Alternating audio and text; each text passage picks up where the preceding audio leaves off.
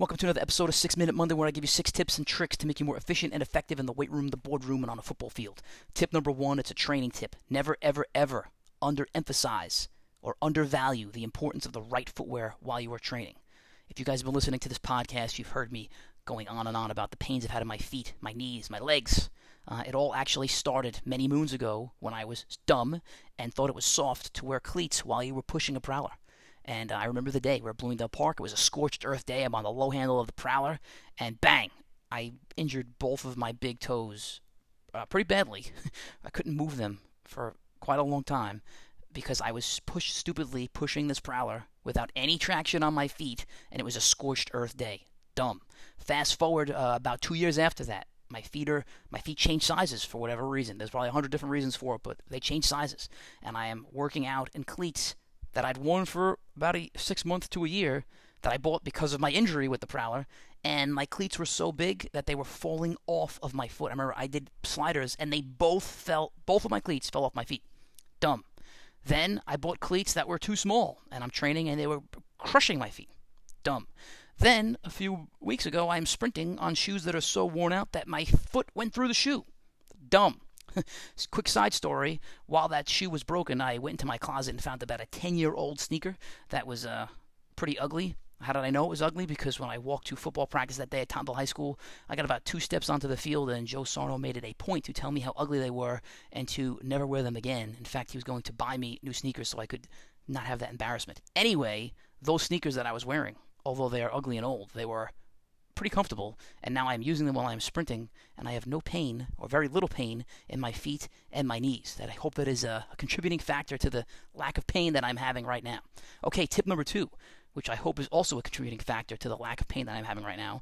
I am supplementing with a fish oil supplement or an omega 3 supplement that I used to use back in the day. It has it's from a BioTrust. It's a krill oil. The, the selling point for this krill oil is that it has a lot more DHA than EPA. Go Google what that means because I don't have enough time in the six minute Monday to explain it. But what I will say is that traditionally people have thought that DHA uh, would fix more of uh, brain health and that EPA would fix more inflammation. But now there's some studies saying that DHA actually helps with inflammation more than EHA does. So Sorry, EPA does. Having said that, given the pain that I was having in my legs, I figured let me let me cycle back to this and let's try and get more of this D HA in my body, and if I get more of that DHA in, will it help reduce inflammation that I'm having? Now, why did I go off of it when I went to go see Dr. Tom a few years ago? He said, Look, your, your omega 3 levels are awesome, but you don't have enough EPA in it.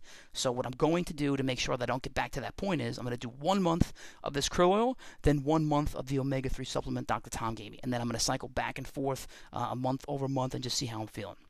Okay, tip number three, a quote that I am thinking about. It is Superman would make a crappy journalist. I'll say it again.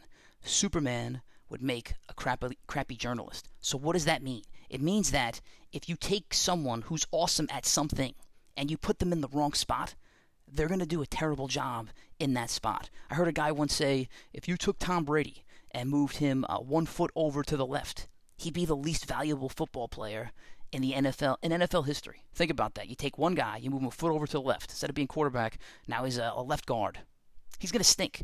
So think about that if you're a coach, if you're a, a businessman. If, take your employees, put them where their strength is, and don't try to get them to do something that they either have absolutely no interest in or that they're not really good at. Again, Superman would make a crappy journalist. Tip number four, something that I am uh, reading or watching that's moving me. Well, the problem is I'm reading or watching a little bit too much stuff, and it's actually overwhelming me. It's overwhelming me to the point that I'm listening to these coaching podcasts of all the stuff that these guys are doing, the hours they're putting in, the, the candle that they're burning at both ends. And I'm like, ah, man, it was actually frustrating me. It actually led me to that other quote of saying Superman would be a crappy journalist because for me, I can't operate in that mode. I couldn't operate in a mode where I would have a six hour practice or I'd get into the office at five o'clock in the morning and get home from work at uh, three o'clock in the morning and get an hour sleep and then go back again. So it actually, that I'm reading too much stuff and I'm listening to too much stuff and it actually leads me to another quote. So instead of a book I'm talking about, I'm going to tell you about this quote is a wealth of information leads to a poverty of attention. A wealth of information leads to poverty of attention. So just it's great to learn, it's great to grow, but too much is too is too much is too much, and it's going to overwhelm your head. Okay, tip number five, a productivity tip. This one has absolutely nothing to do with training uh, or even life, but here's my productivity tip. It relates to the Mahoney House. Do not drink a lot of canned or bottled seltzer.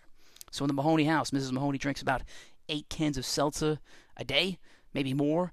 I don't know. But I want you to think of the life cycle of waste that is involved with drinking that many cans of soda or seltzer. One, you got to go buy all this stuff. Now, luckily, we're doing uh, Amazon Fresh or you know Fresh Direct is being delivered to the house. But now think about transporting all of these cases of seltzer into the house. Then you have to store those cases of seltzer somewhere, and you now have to dispose of all of the packaging that that seltzer came in. Maybe it came in uh, this big bag, you have to throw that out, or it comes in these cardboard boxes, you got to throw that out, right? You got to throw that out and then bring it outside. Then guess what happens when you drink the seltzer? Yep, you got to throw out all those cans. So there's a lot to be done with all of this seltzer. I'm talking hours of work a week to, uh, why don't you just drink water? I don't know. Very simple. I drink water from the sink. Good old New York City water. Drinking it from the sink. No waste. Just tap that faucet. Done. Okay. Tip number six. Tip number six. The strangest thing that I saw all week, and it really shouldn't be that strange, but we had a training session on Saturday, sorry, on Sunday, and the ground was nice and smooth. The dew point was beautiful. We're, we're pushing the prowler. We're dominating our session. And uh, we finished. We decided to finish the workout off with a finisher. And we finished the finisher, and we're like, let's just see if we can do one more finisher. And within, I don't know, 10 seconds, I don't know if the sun hit the right angle on the field, but the ground became scorched earth, as I referenced in point number one, to the point that I was struggling to even move the prowler with the high handles. Something I did a 15 yard shuttle with there back there, so three times like it was water. I couldn't move it uh, three feet with the high handles. And you guys, if you've done this before, you know what I'm talking about. High handles are usually movable, scorched earth, low handles a problem. Yeah, high handles. This is test weight for the tough man. Damn near immov- immovable to move this thing from one side of the field to the other. So, uh, I don't know. We do this tough man. We might have to move it a little earlier so guys have a, a fighting chance of breaking the all time record set by Joe Trunzo. All right, people, that's the end of 6 Minute Monday. Enjoy the rest of your week. Bye. This episode is brought to you by Element. That's L M N T. What's Element? Element is the product that came into my life at exactly the right moment. I've been training hard. I've been sweating like a maniac. But unfortunately, after my sessions, I could never kick that feeling of dehydration. It didn't matter how much water I drank. In fact, the more water I drank, the worse it got. My body was telling me, you need more. You need electrolytes. But I refused to go and buy some sugary sports drink and put that garbage into my body. Enter Element. What's Element? It's a tasty electrolyte drink mix. That's right, I said tasty. They have seven different flavors. My personal favorite is mango chili. But most importantly, it's got no sugar, it's got no gluten, it's got no garbage. There's got no guilt. Take it. You'll feel better. You won't feel like a bum after you drink it. You won't feel any guilt after taking it. To get your element today, go to drinklmnt.com backslash George Mahoney. Again, that's drinklmnt.com backslash George Mahoney. Get yours today.